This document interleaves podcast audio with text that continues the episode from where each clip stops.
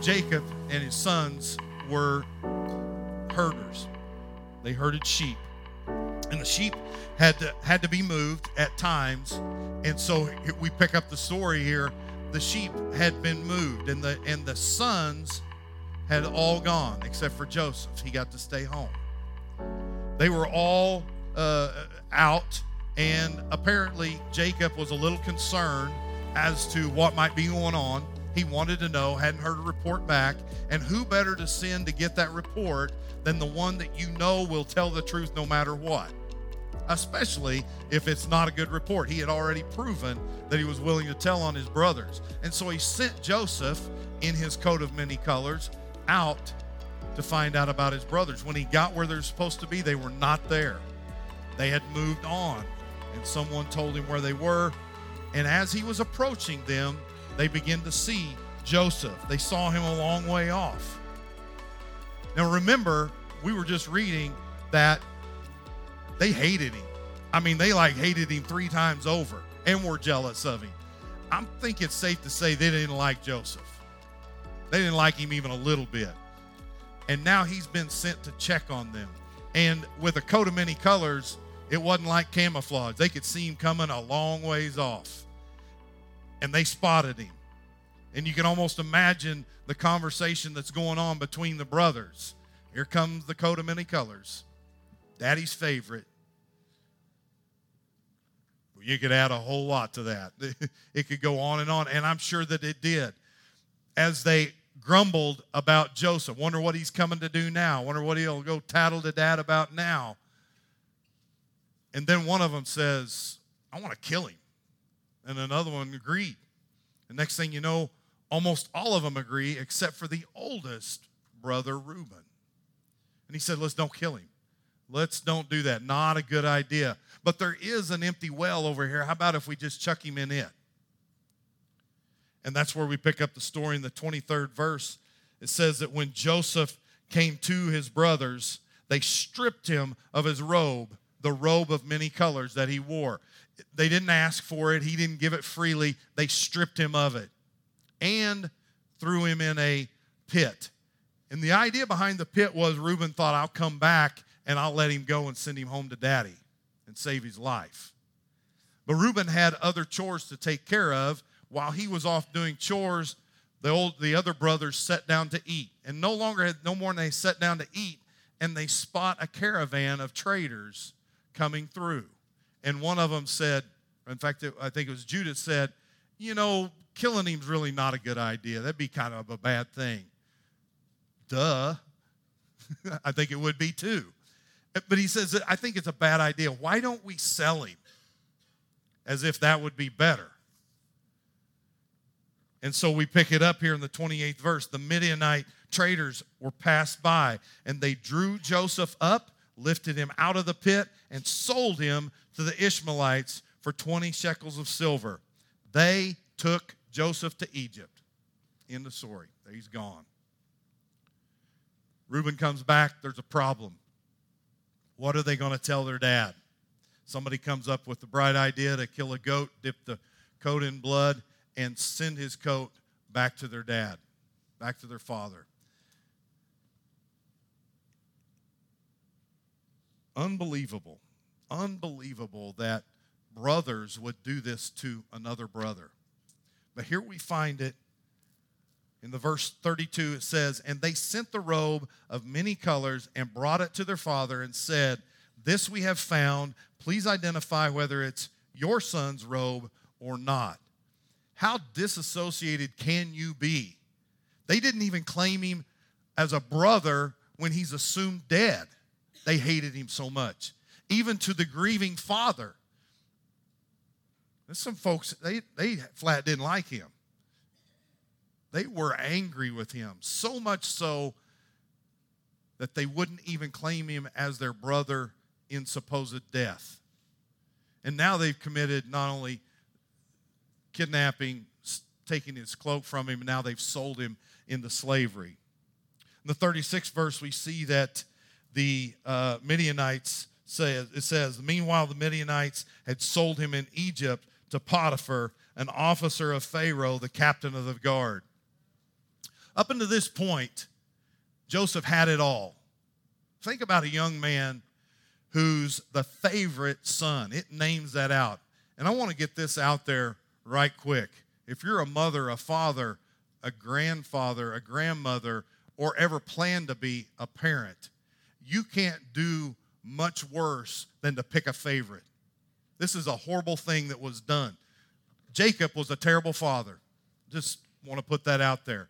God used him, God changed his name, God did great things through him.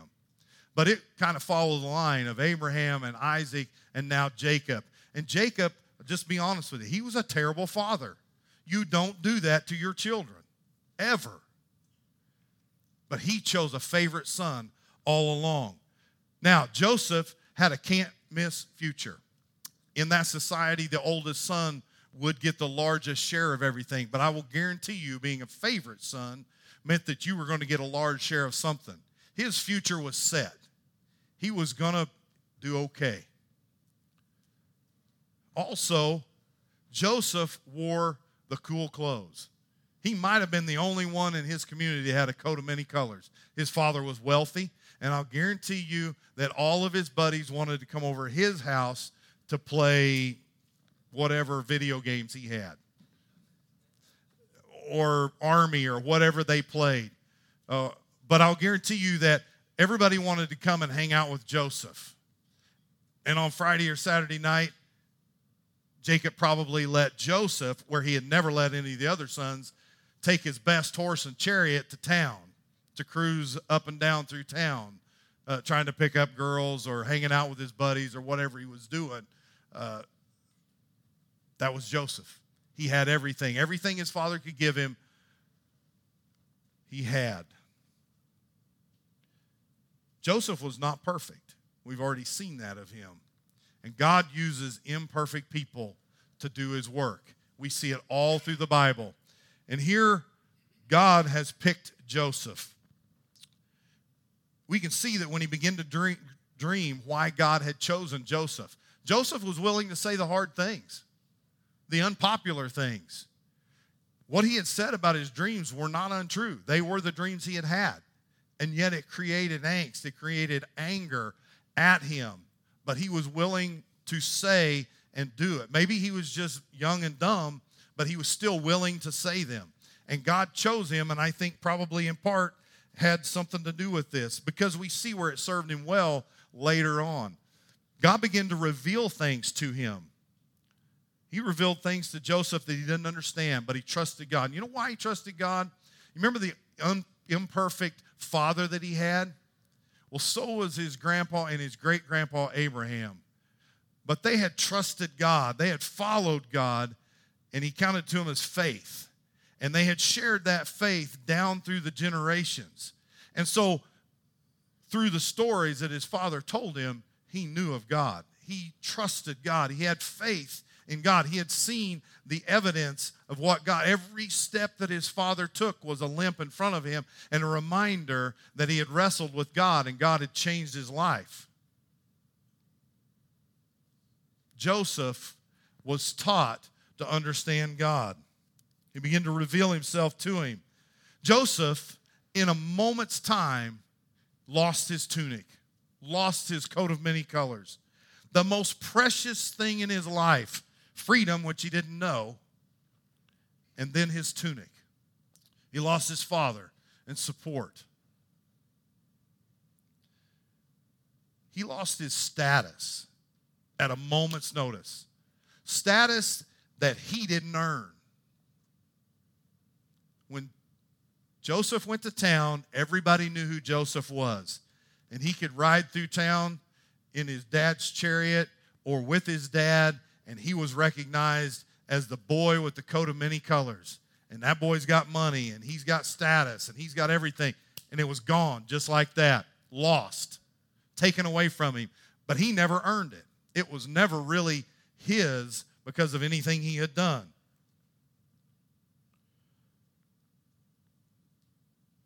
God had his hand and his eye on Joseph from that point forward. And you can see where God spends the next 13 years preparing Joseph for what he was born for, what he was chosen for. He had lived 17 years to this time, and God spends another 13 years preparing Joseph. Joseph was now headed to Potiphar's house, and God begins to test and bless him at the same time. He shows up at Potiphar's house. What happens? Potiphar almost immediately recognizes there's something different about this guy. He gets things done, they happen, and he takes care of it, and he organizes, and his house ran well when Joseph ran it. And he put him in charge of his whole house until his wife tempted and went after. And we see this, things start to go a little bit better, and all of a sudden they're jerked away from him, and now he's headed to prison. And that's not a nice place to go. It's not, it's not sanitized at all. There's no wipes there. There's no, uh, you know, little machines where you can sanitize your hands. This is a nasty place. What happens there? God puts him in charge of all of the prisoners. Joseph, almost in spite of himself, keeps rising to the top. You know why? He got up every day and did what needed to be done. He had heard the stories, he had had the dreams, but here he is. And I just wonder, as I look over the crowd here this morning, wonder what's going on in your life. Wonder what kind of storms are hitting you. Wonder what you're dealing with. And I wonder if you see it as what happened to Joseph. You see, not only was Joseph dealing for 13 years with the worst time of his life, but God was blessing him in that He was teaching him, he was learning who he was. Oh, he was a dreamer when he got there. He knew about God, but now he was learning about God. I can only tell you of my own life, I can't tell you of yours. But I wonder what just went through your mind about what you're dealing with right now. I know in the first service, this sermon was for someone, more than someone, and there's no doubt in a group this size, it's for others. And first of all, it was for me. You see, I understand just a little bit about this. Several years ago, um, life was great.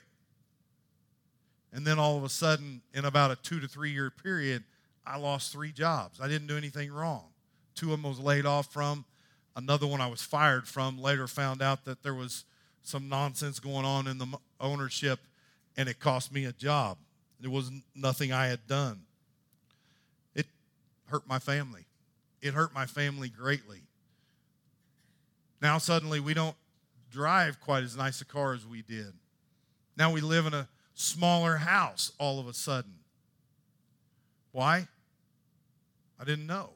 It didn't make sense. I didn't understand. My daughter had become a type 1 diabetic overnight. Five years later, has thyroid cancer and it doesn't make sense to me.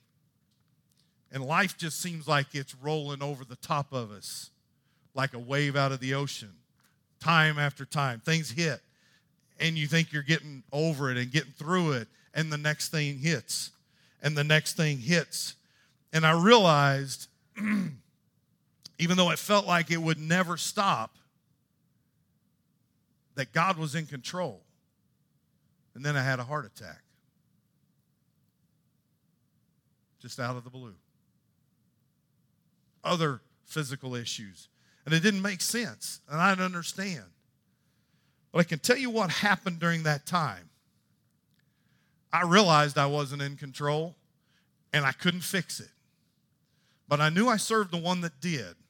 And I got on my knees and began to pray. And God called me to preach. When I said, God, I just want to do more for you. That was not my plan, and that was not what I was praying about or thought about. Standing in front of you was never in my plans, but it was in God's plan. And when I begin to turn my life over to Him as a Christian and to release things and allow Him to dictate to me, son, this is what I want. Son, this is what I need from you. It was life change in dramatic ways. Simply said, He didn't call me because of a talent. He called me because I made myself available. I said, God, whatever it is, whatever you require of me, I'm willing to do it. I just know that, God, I can't control what's going on. It's out of control. I don't know how to fix it. I can't fix it. There's nothing I can do. I can only get up tomorrow and take care of what needs to be taken care of tomorrow. But I can't control it. I'm not in control. And I, I begin to realize that I would have told you before that, but then I experienced it and I begin to understand. God began to bless. And yes, financially, He has blessed. Oh, I'm not rich. I don't want anybody to think that. But He has blessed. But I probably look at that blessing a little different than I did a few years ago. It's His. And He gives and He takes away. And if He takes away the next time, I understand whose it is. Listen, that doesn't mean it'll make it easier. It just means that I know. I know who is in control, and it's not me. I wish I could tell you, by the way, it's just not a financial blessing.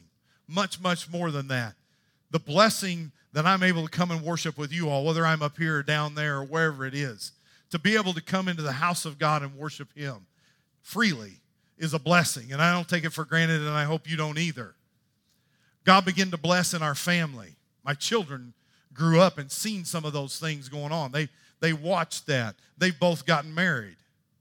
And now I have an extra son and a daughter. God is blessed. Oh, but he wasn't done. I got three grandbabies. Oh, man, that's blessing, let me tell you. If you haven't experienced grandbabies, woo, when that little old girl crawls up in my lap and lays one of them open mouth, slobber filled kisses on the side of my head, it just doesn't get any better than that. And that little bitty baby, I hold him. But let me tell you something. There's miracles involved in that because my daughter, who became a diabetic and then had thyroid cancer, we didn't know if she'd be able to have children.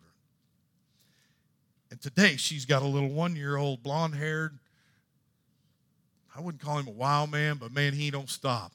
I mean, Theo is on the go. And she just announced this week that my fourth grandbaby's on the way. God blesses. Let me tell you, I am blessed. That is not small. Those are miracles. And God has blessed me.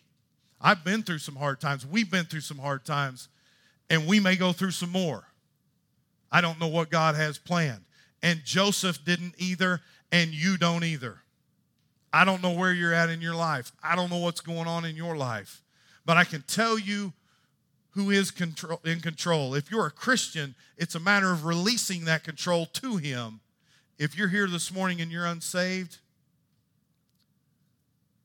giving God control of your life, turning over all of that to Him, and allowing Him to take it and make it and mold it into something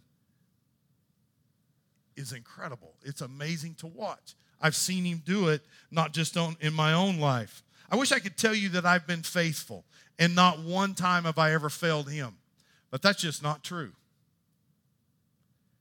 But I can tell you that not one time has he ever failed me. I can look back and I can see God's life, uh, hand in my life. He taught me some things. I'm a little more patient than I used to be. That was a painful lesson got a little more tolerance than I used to have. Probably not quite as rigid and strong and uh, stuck in like, you know, Tony's beliefs. I want to learn more about God's beliefs, God's message. Oh, and let me tell you about a tough one. He taught me about forgiveness. oh, he taught me about forgiveness. I'll never forget the, uh, the, the employee that I had that that was really coming after me and trying to cause me some trouble. And one night, after all the employees had gone home, God sent me to her area to pray over her. In spite of whatever happened, God sent me there to pray for her. Oh, forgiveness. Joseph learned it, and if you haven't, it can be a painful thing to learn. but God will bring you to it. He'll help you through it. He'll bring you to it if you'll allow Him to. Imagine if Joseph hadn't forgiven, how different the story would be. So I don't know where you're at this morning. I don't know what God's trying to do in your life. I don't know what's rolling over you. But I can tell you this don't roll over and quit. Imagine if Joseph had given up in that pit and he, he went to Egypt and gave up and never stood up and went and put the next foot in front of the next foot, the next step, the next step, the next day, and worked his way back up and through multiple times.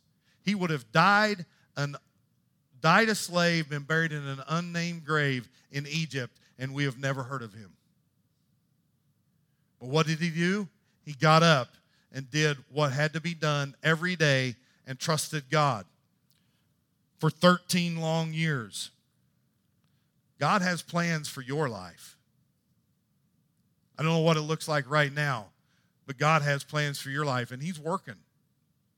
Are you allowing Him to work? I don't know if you're here this morning and unsaved. He wants to work in your life. If you're here this, and saved this morning, it's a matter of releasing it to Him. So often as Christians, we try to fix it for God. He don't need your help. That might surprise some of us, but He's quite capable if we'll turn it over to Him and allow Him to work in our lives. So often when I've tried to fix my life, boy, what a mess. I am good at making messes. But stepping back and allow God to fight those battles is some of the hardest things I've ever done. But boy, does He fight them. And when God moves, He moves in incredible ways. Surrender it to God. Joseph had to surrender to God, he had to allow, he had to wait.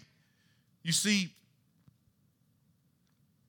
even in the prison, he had risen to the top, but he was still a prisoner. And now we find that two of Pharaoh's uh, close people, one the worker, a cupbearer and a baker, were uh, in trouble. And he interpreted their dreams and asked the one that was going to be restored to remember him when he went back to work for Pharaoh. The dreams uh, did come true. One was killed, the other was restored. And for two years, now Joseph sits in prison. He asked, he was forgotten. But Pharaoh has a dream. He has a series of dreams. And he begins to tell his wise men, and that's their job, is to interpret these dreams, and they can't. They don't have a clue what they mean. And all of a sudden, the cupbearer remembers, oh, yeah, there was this guy. And they run and get Joseph, clean him up. He was a mess. But for 13 years, God had been preparing for this time. Even before that, he was dreaming dreams and God was interpreting them. And so now, when he stands in front of Pharaoh, we don't read that Joseph was scared. I, they could kill him, but what else? I mean, throw him in prison. He was already there. So, and by the way, when he was a little boy, he learned to tell the truth in spite of who liked it or who didn't. And now it's time for him to tell the real truth, and he does explains the dream to Pharaoh. And Pharaoh is fairly impressed with it. And we find in Genesis 41, verses 37 through 45, this is what Pharaoh thought about what Joseph had just told him about the seven years of plenty and the seven years of uh, famine and what needed to be done to uh, save up for it. This proposal pleased Pharaoh and all his servants. And Pharaoh said to his servants, can we find a man like this in whom is the Spirit of God? Even Pharaoh, a wicked man, recognized the Spirit of God in Joseph. And just think about this 13 years in prison, in captivity, and the Spirit of God was still in Joseph. He got up every day and went and did the right thing. It doesn't matter what happens in your life, it matters how you react to it. And if you get up, get on your knees, get in your Bible, talk to God, let Him speak to you, you just keep going. It doesn't matter what's happening to you, you keep your eye on the prize. And this is what Joseph has done. Then Pharaoh said to Joseph, Since God has shown you all this, there is none so discerning and wise as you are. You shall be over my house, and all my people shall order themselves as you command. Only as regards the throne will I be greater than you. And Pharaoh said to Joseph, See, I have set you over all the land of Egypt. Then Pharaoh took his signet ring from his hand and put it on Joseph's hand and clothed him in garments of fine linen and put a gold chain about his neck. And he made him ride in his second chariot. And they called out before him, Bow the knee. Thus he sat him, thus he set him over all the land of Egypt. Moreover, Pharaoh said to Joseph, I am Pharaoh, and without your consent, no one shall lift up a hand or a foot in all the land of Egypt. And Pharaoh called Joseph's name Jimbob. No, it was Zapheth Paneah. And he gave him in marriage Asenath, the daughter of Potiphera, priest of On. So Joseph went out over the land of Egypt. And if you go on and study this story and go, there's archaeology that's found the pits that were dug to, to uh, save the grain up. And they did it all through the land of Egypt. He put Egypt in charge, uh, or he put Joseph in charge of Egypt. And when it came after the seven years and they went through the famine, if you read on in the story, it says that Joseph bought all the land of Egypt for Pharaoh. In other words, there were city states while it was all Egypt. Pharaoh was just kind of in charge. But coming out the backside of this, Pharaoh was in charge. God blessed Joseph, and he was a part of this for 70 years. He died at 110. We'll see that in a moment. It's incredible what God blessed Joseph with. And it all goes back to this. What if Joseph had quit when he lost his tunic, the most important thing in his life? And as I look across the crowd this morning, I wonder have you been challenged with losing the most important thing in your life? And if you have, have you laid down and quit? And would you? That's a question to answer. Because God may have to take the most important thing in your life so that He can prepare you for something even bigger. He would have never sat on the throne if he had laid down and quit over a coat of many colors. Lose a tunic, gain a throne. What's God trying to do in your life this morning? Mm. Where are you at this morning? Have you turned your life over to Him this morning? Have you given everything to Him? Do you trust Him? Do you truly trust God with your life?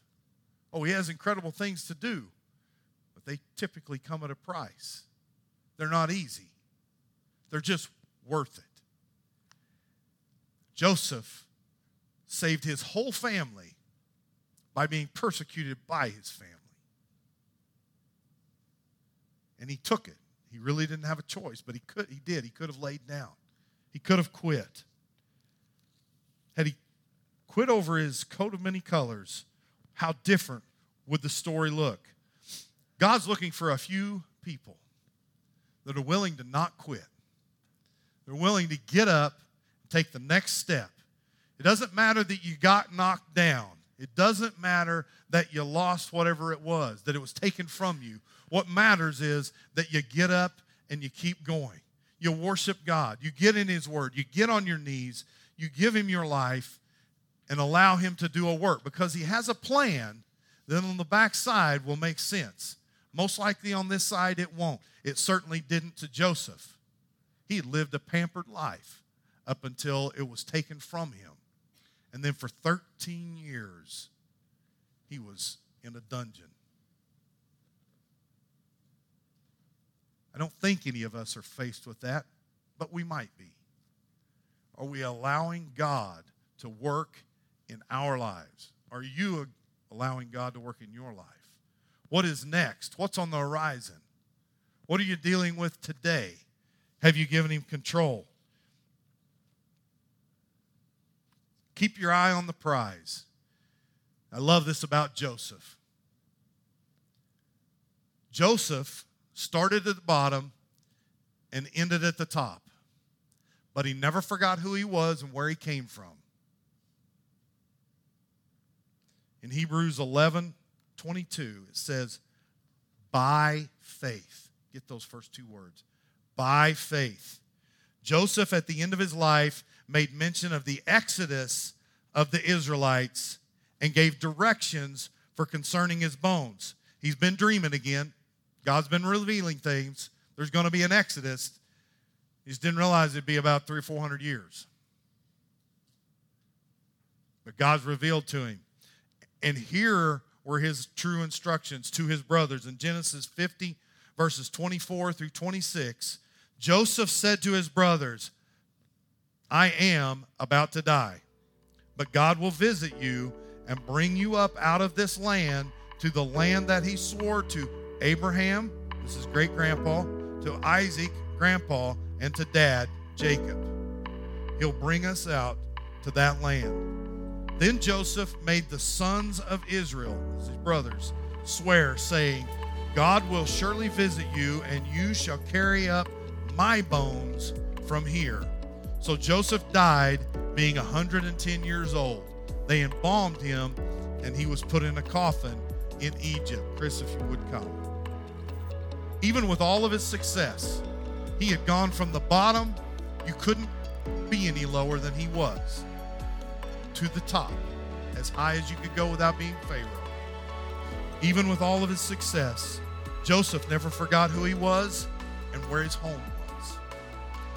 And in the end, God gave him one more dream a dream of going back home. He said, There'll be an exodus out of Egypt. And he wanted to be a part of the exodus going home.